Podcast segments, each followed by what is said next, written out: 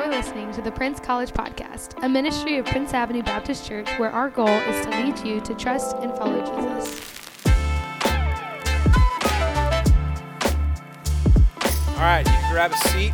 Go ahead and grab a seat.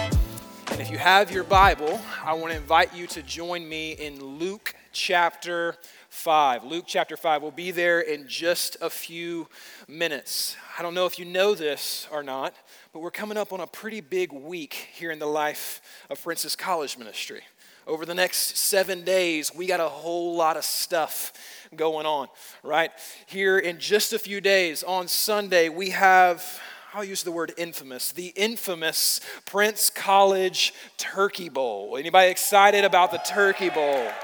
Some of you have been preparing for this moment since August. It is our annual flag football tournament in which we have the opportunity to compete against one another in our family groups and some flag football. It's a time for some fun, clean competition.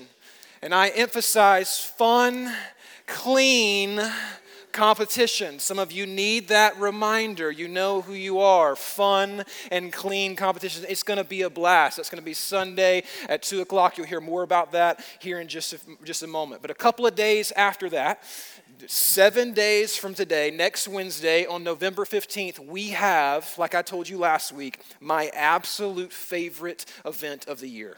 We have Prince College Friendsgiving, right? Yes, yes, it's good to be excited about this. I'm excited about this. A full on Thanksgiving feast with your Prince College family. A time for us to come together, to invite your friends to share a meal together. We're going to take some time to, to praise God together and give thanks for all that God has done for us. A lot of things happening in the course of this seven days. And leading up to this, we knew this was coming, so we wanted to take a couple of weeks here in Prince College Nights and just talk about the importance of biblical community. And so that's why we started this series that we're calling In Common. And we're taking that language from Acts chapter 2, verse 44, talking about a group of believers in which they gathered together. And it said that they all the believers were together and they had all things in common. So, we're talking about the importance of fellowship, the importance of community. So, last week, we kicked off this series by talking about the purpose of community, the foundations of community. And we looked at this group of people in Acts chapter 2, some of the earliest followers of Jesus, and we just kind of examined their life. And what we saw is that these were a people who were united by a common foundation. That they were people from different places, different backgrounds, different stories, united under the name of Jesus, and that they were devoted to Jesus. That they followed after Jesus. And in their devotion to Jesus, they were also devoted to one another. That they were committed to one another. And what we saw in Acts chapter 2 is that God used their devotion to bring about the salvation of many.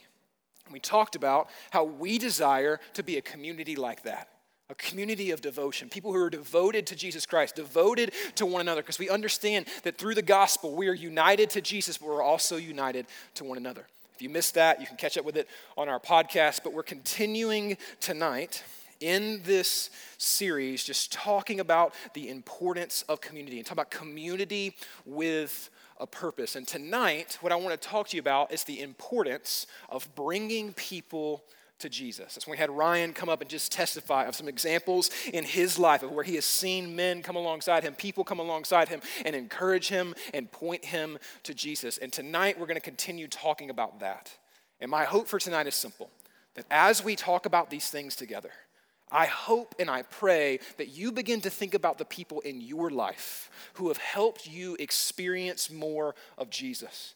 And you begin to think about how you could do that for others.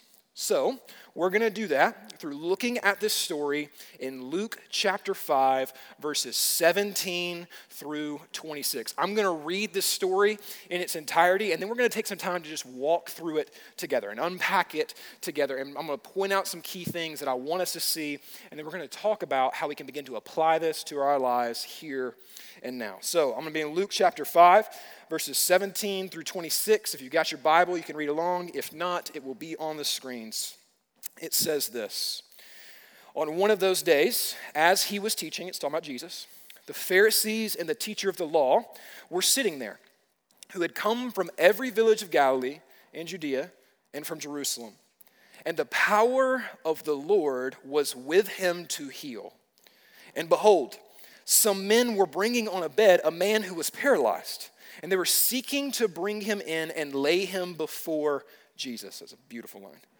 But finding no way to bring him in because of the crowd, they went up to the roof and they let him down with his bed through the tiles into the midst before Jesus. And when he saw their faith, he said, Man, your sins are forgiven you.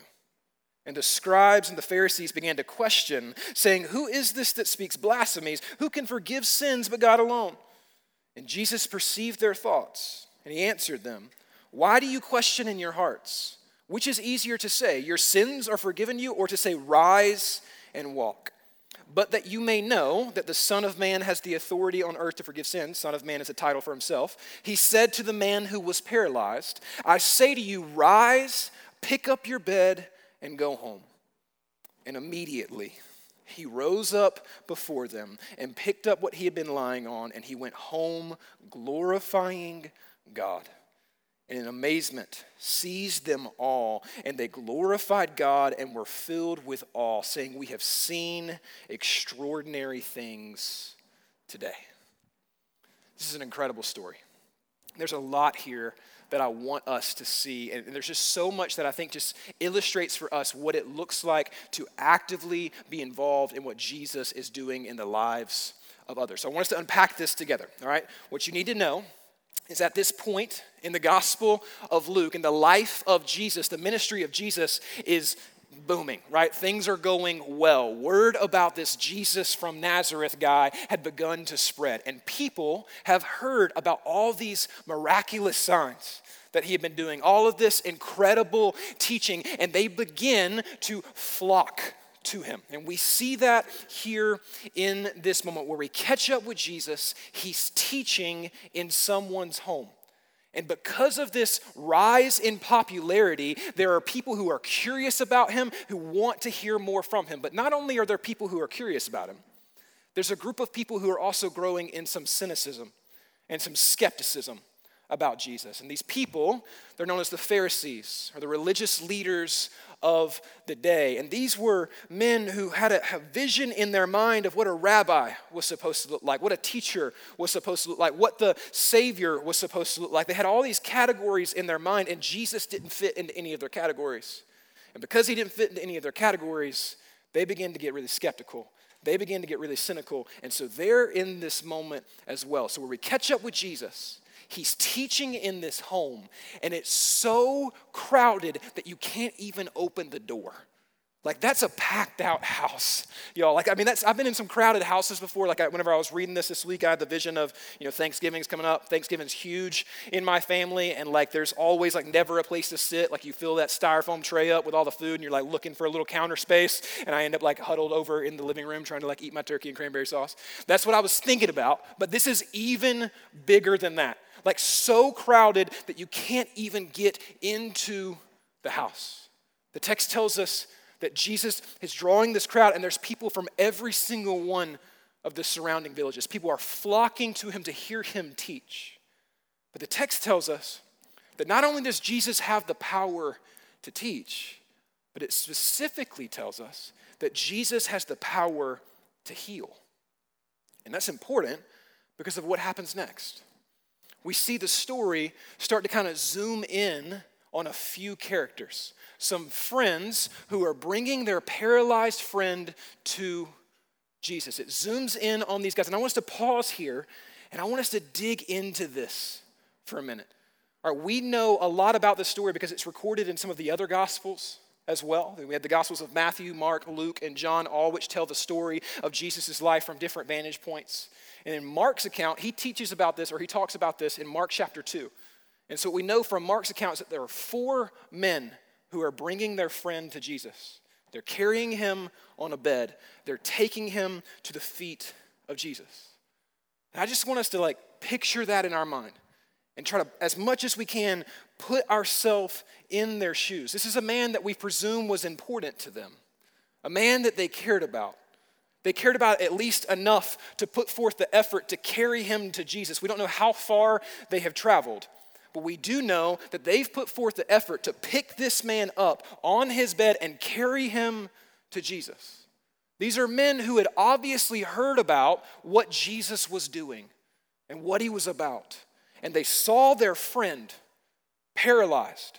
And they realized that they could do nothing about his state. He could do nothing about his state, that no one that they knew could help him. And so they, in faith, pick up their friend and physically carry him to Jesus. But whenever they get there, they encounter some resistance because they realize they've arrived a little too late and the place is too full. Be like if you showed up at the Ole Miss game this Saturday, like five minutes before kickoff, trying to get in the student section. Not going to happen, right? They get there and it's too full. They can't get in. And could you just imagine with me in this moment, like if this is you, like I can just imagine like the discouragement that they would feel. Like they've come this far, they're almost there, and now they can't even get to Jesus. But in this moment, they don't let this resistance discourage them. No, they find another way.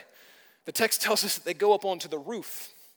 And what we know about this time period in, in this particular area that Jesus would have been in is that the homes were built and they kind of had this like almost like exterior staircase often that would go up to like a flat rooftop. And so if you could picture in your mind, these men, they carry their friend up the rooftop and they begin to remove the tiles of the roof, which would have been like their version of shingles on the roof. They begin to remove those tiles from the roof and lower their friend down to be at the feet of Jesus. I want you to picture this moment. Like this actually, it makes me like laugh a little bit because Jesus in this moment is actively teaching. Like there's a ton of people gathered in this home, and these guys show up and they begin to rip a roof off of a house that does not belong to them. Like this is serious disruption. It's not like they're quietly trying to like excuse themselves. Excuse me, pardon me, can I get to Jesus, please? Like, no, they're ripping the roof off the house and proceed to lower their friend down like some version of a spy movie, right? Like coming in through the roof, he's lowering, lowering, lowering to the feet of Jesus. You can imagine just the awkwardness of this moment. Like, what are you doing? But notice with me, these men seem to have no regard for the social implications. They seem to have no care for what others might think about their actions. They just have one goal to get their friend to Jesus, no matter the cost. They get him to Jesus. He lays there at his feet, and Jesus says something remarkable. In Luke chapter 5, verse 20, Jesus looks, and it says, When he saw their faith, the faith of the friends, when he saw their faith, he looked at the man who was at his feet and he said, Man, your sins are forgiven you. Your sins are forgiven you. Now, again, pause. Think about this with me for a moment. Do you think that that's what these friends were after? Do you think that these men went through such effort, risked such potential embarrassment so that Jesus could extend some forgiveness? No. They were hoping for Jesus to heal his body. And the first thing Jesus does is says, Your sins are forgiven. What's happening here? What's happening here is this is that Jesus, when this man gets to Jesus, feet, the friends go through all of this effort to get G, this man to Jesus' feet. Jesus does not start with this man's external issues, he starts with the internal ones. He starts with the matters of the heart. He doesn't go after the visible problems immediately, he goes after the condition of this man's soul. He goes so far deeper than these friends even knew was necessary. And he goes to the real issue. And he starts with forgiveness because this is the way Jesus works. He always works from the inside out.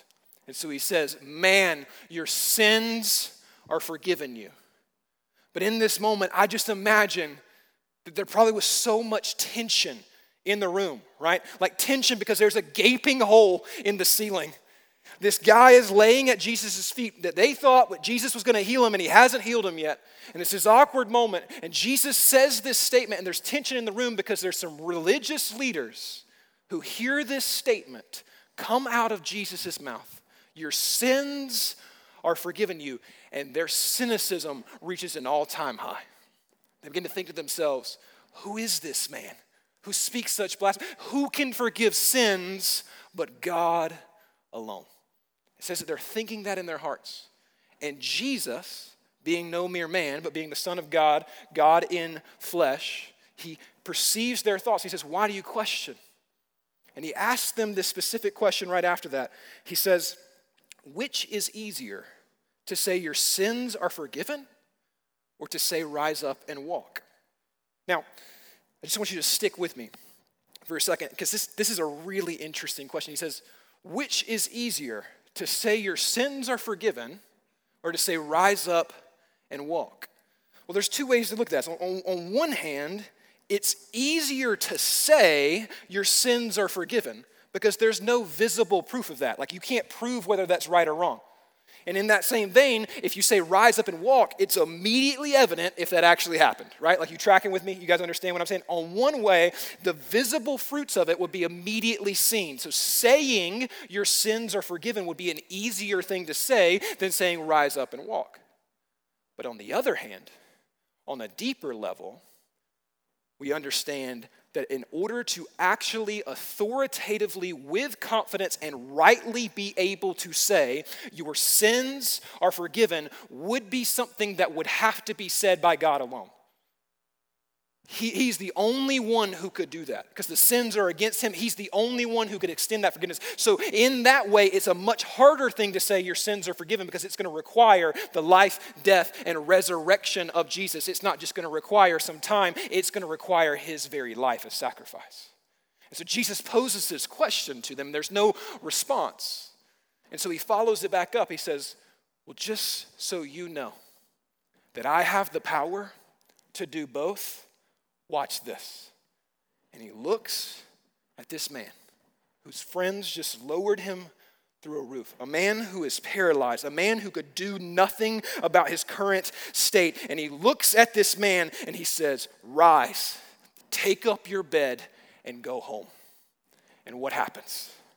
But in a moment, this man who was lowered through a roof, this man who could do nothing for himself, this man who was utterly hopeless, utterly helpless. He rises, he picks up his bed, and he walks home. This man came into this place because of the faith of his friends, but he walks out of it because of the power of God. That's what happens in this moment. His life is dramatically changed, a miraculous moment, and the religious leaders seem to have no reply. And the people who are gathered in that home, they stand in awe of what they had just witnessed. This story is incredible. It's a story in which we see three things happen. I want to point these three things out to you. It's going to be behind me on the screen. In this story, we see the power of God exhibited, the glory of God expressed, and the awe of God experienced. This is what we see. This is the progression of this story. We see the power of God exhibited. We see Jesus heal a man physically and in so doing prove that he can't just he can not only just heal this man physically but he can heal him spiritually that he has power over all things. His power is clearly exhibited and that leads to the glory of God being expressed. Because this man walks out of that place, and the text explicitly tells us that he does so glorifying God. Why? Because he realizes that what was just done for him could have been done by no other than God alone. That he couldn't have done it for himself. His friends couldn't do it for him. The doctors of the day couldn't do it for him, but he experienced the power of God, and the result is he walks out glorifying God. The glory of God is expressed, and the awe of God is experienced. Because not only did he experience it, Not only did the friends experience it, but the community around saw it as well. And they stand in awe of what God had just done in the life of this man. So, this is the progression of the story the power of God exhibited, the glory of God expressed, and the awe of God experienced. And I wanted us to see this tonight, a week before Friends, Friendsgiving because I wanted to see us something really specific in this story. This progression, the power of God, the glory of God, the awe of God, it would not have taken place in this way if it weren't for these four friends who brought this guy to Jesus. You understand that, right?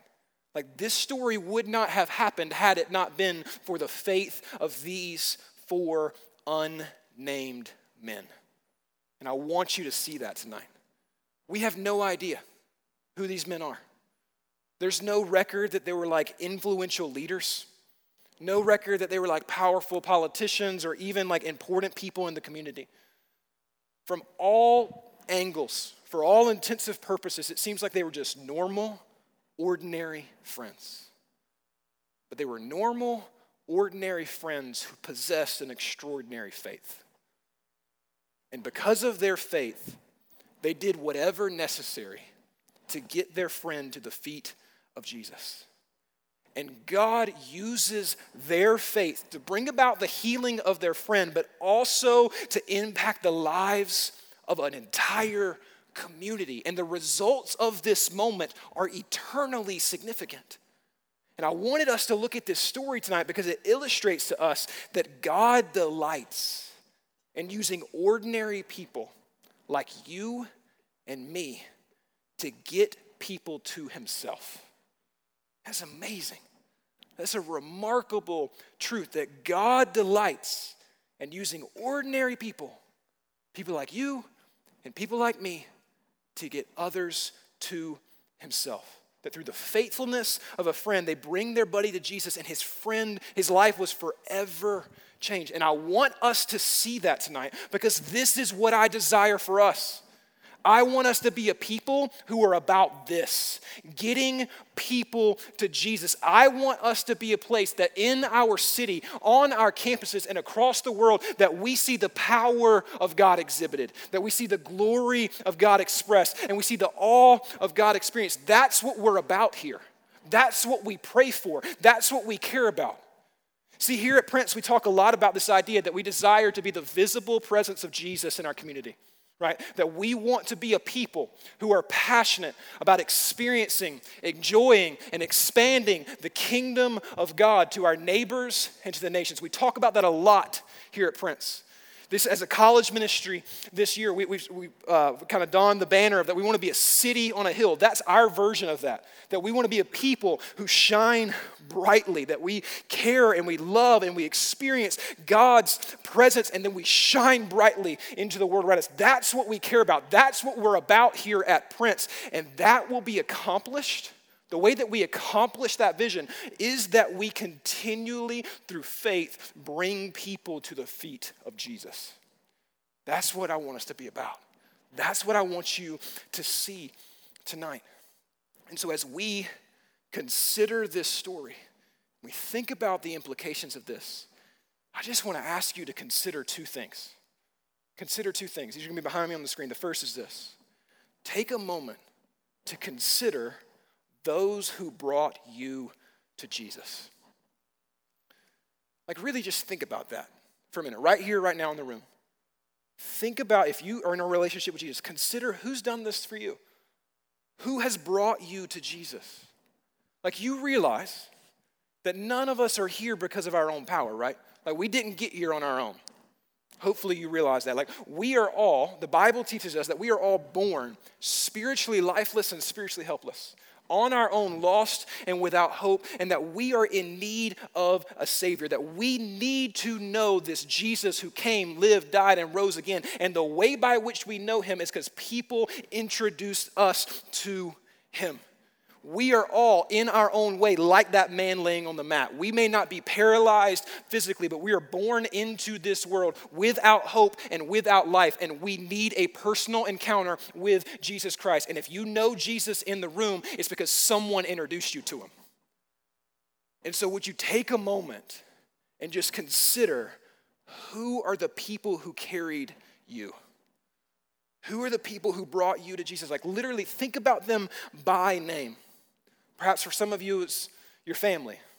Maybe you had a great mom and dad who loved the Lord and introduced you to Jesus. Maybe you had grandparents or siblings or cousins. Maybe for you it was friends in high school or maybe roommates in college or a mentor of some kind. But who are the people who carried you to Jesus?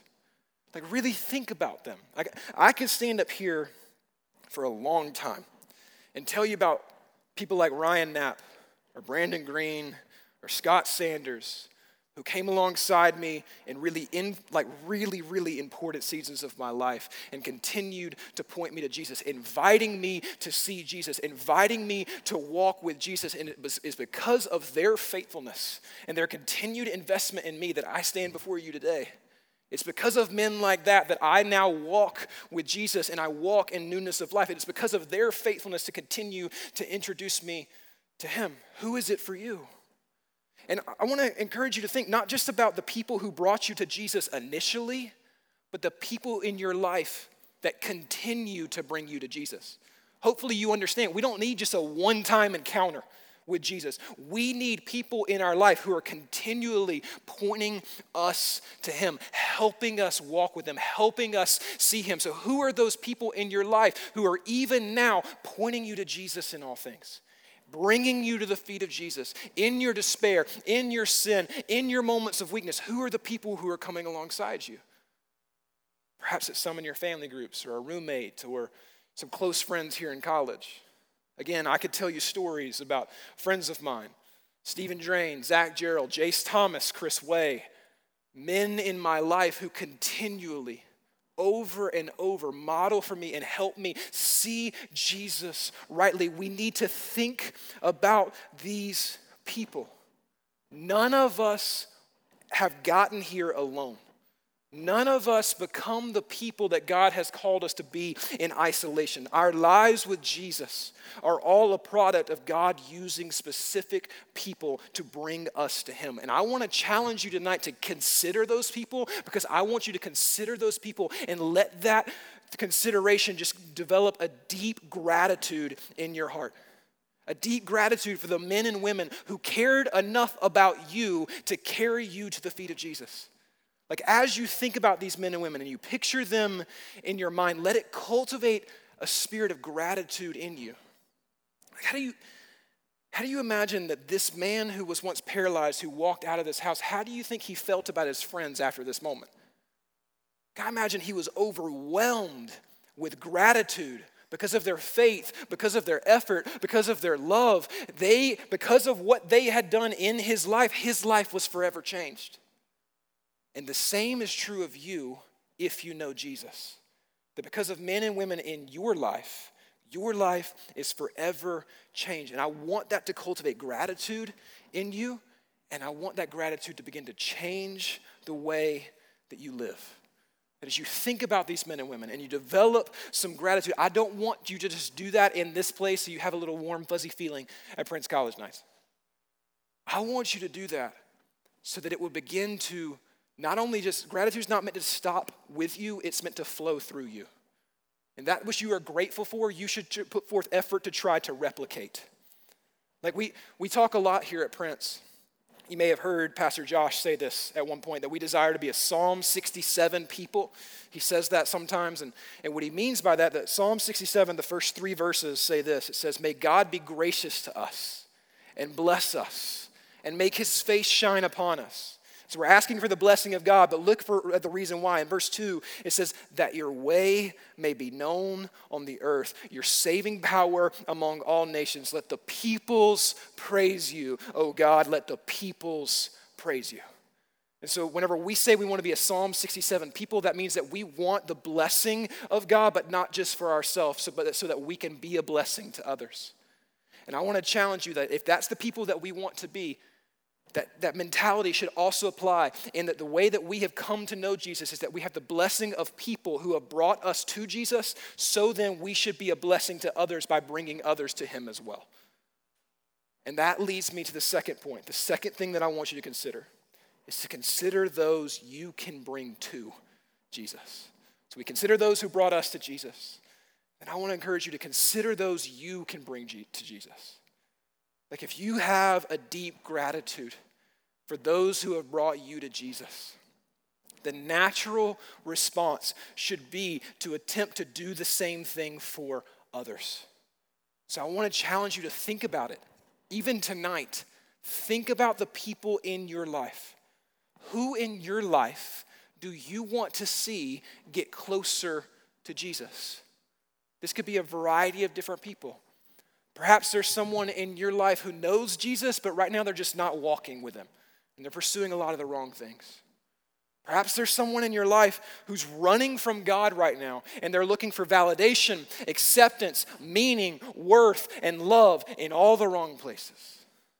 Perhaps there's someone in your life right now that, that has no interest in spiritual life, has no idea of what life with God is meant to be, but you need to consider who is it in your life Again, think of people by name, picture their faces, call their names to mind. Who are the people in your life that you want to see get closer to Jesus? And then consider how can you begin to play a role in getting them closer and closer to Him, just like others have done for you?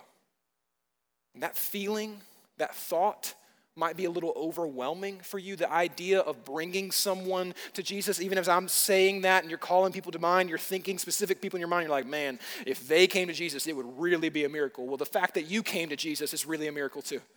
Like, don't let this be an overwhelming daunting. This, I want to encourage you. This is what you're made for. You are made to know God and to make Him known. You're made to be a part of bringing others to Jesus the same way that others have brought you to Jesus. And I want to encourage you it is not your job to change someone from the inside out.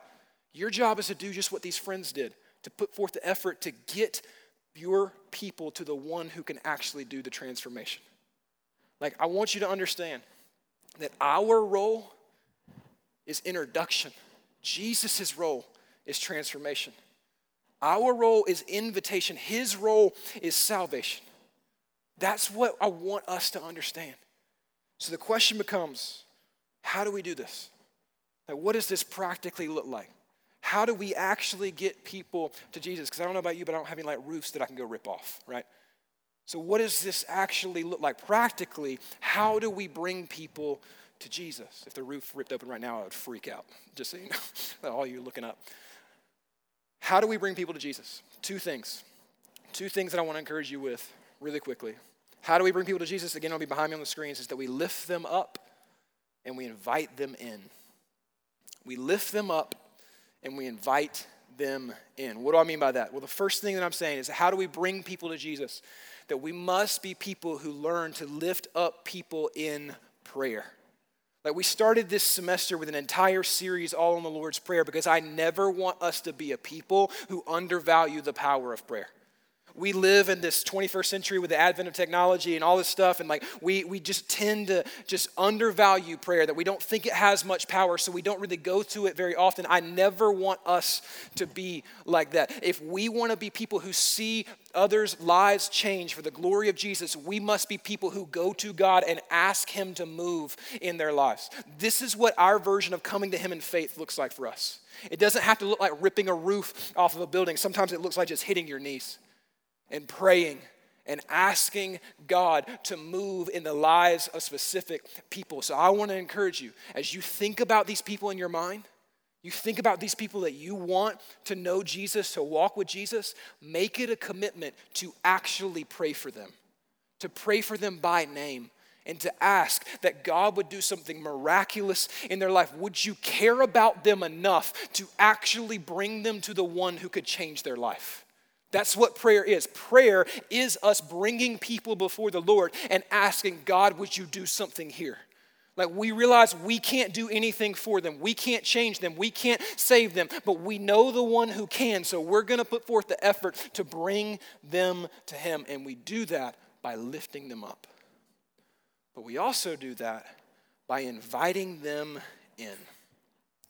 By inviting them in, inviting them to share life with us like inherent in this story is that there was relationship there right? Like you understand that these are four friends who brought someone to jesus. This was somebody that they knew. So we need to invite people into our life. Share our lives with one another. Invite them into even your community here at Prince and let them begin to see the way in which we love one another and care for one another. And the hope is that as we invite people into our life and as we expose them to the people of God and let them see the way that we love one another, that they would begin to see ultimately the love of the Heavenly Father. We talked about that last week. Jesus tells us, A new commandment I give you, that you love one another just as I have loved you, so you are to love one another. By this, all people will know that you are my disciples by the way that you love one another. So we invite people into our lives. We invite people into our community so that they may be experience